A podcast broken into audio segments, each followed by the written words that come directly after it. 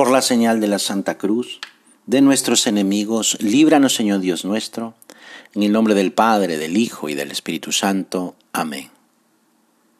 Señor mío y Dios mío, creo firmemente que estás aquí, que me ves, que me oyes. Te adoro con profunda reverencia. Te pido perdón de mis pecados y gracia para hacer con fruto este rato de oración. Madre mía Inmaculada, San José mi Padre y Señor, Ángel de mi guarda, interceded por mí. Una piadosa tradición del siglo X cuenta que Nuestra Señora prometió a Santa Matilde y a otras santas y santos que quien rezara diariamente tres Aves Marías tendría su auxilio durante la vida y su especial asistencia. Tiempo después se ha concretado esta petición a la Virgen para que proteja nuestra alma y nuestro corazón, para que lo mantenga limpio y puro. El alma de María estuvo siempre totalmente limpia, con una blancura semejante a la de la nieve, inmaculada, sin mancha. Y con el rezo de las tres Aves Marías todas las noches antes de acostarnos, le pedimos que nos ayude a vivir la virtud de la santa pureza.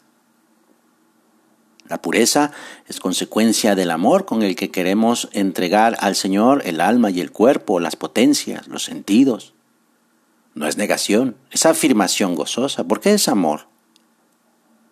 ¿Cuántos cuidados estamos viviendo ahora para no contagiarnos? No queremos estar enfermos. Por eso vivimos medidas de prudencia, de seguridad, de higiene.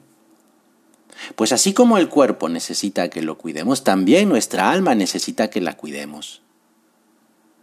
¿Qué dejas entrar en tu corazón? Imágenes que te hacen daño, que oscurecen, que provocan miedo, inquietud o que te separan de Dios. Porque todo lo que vemos queda guardado en la memoria, en el corazón. Y no todo lo que entra es luz, buenos sentimientos.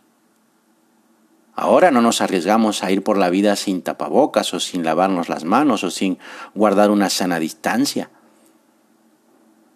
Nosotros queremos mirar con ojos limpios, animados por la predicación de Jesús, que dijo, bienaventurados los que tienen puro su corazón, porque ellos verán a Dios.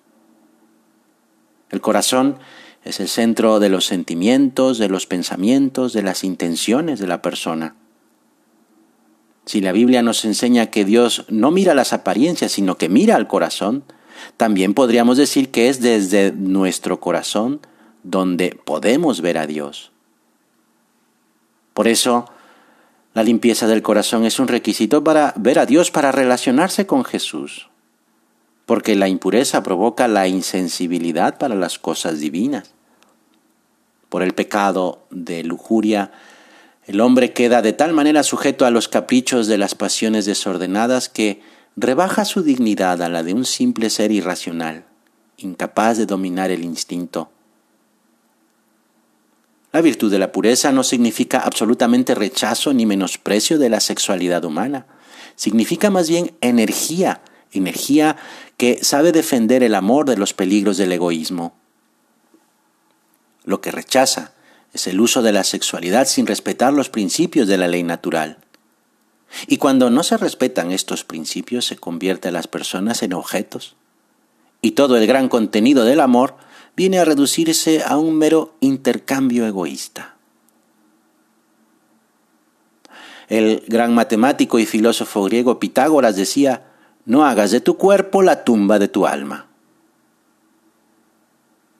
¿Recuerdas el diálogo de Jesús con el joven rico? El evangelista San Marcos dice que Jesús lo miró con cariño y después lo invitó a seguirle para encontrar el verdadero tesoro. Jesús mismo es nuestro tesoro y Él mismo nos pide a cada uno permiso para habitar en nuestro corazón. En nuestro corazón podemos sentir continuamente la invitación del Señor, busca mi rostro. Al mismo tiempo, tenemos que confrontarnos siempre con nuestra pobre condición de pecadores. Pero no tengamos miedo, ni nos desanimemos. En la Biblia y en la historia de cada uno de nosotros vemos que Dios siempre da el primer paso. Él es quien nos purifica para que seamos dignos de estar en su presencia. El Señor quiere encontrarse con nosotros, quiere dejarnos ver su rostro. Por eso, vivir la pureza es una lucha positiva, porque esta virtud es posible.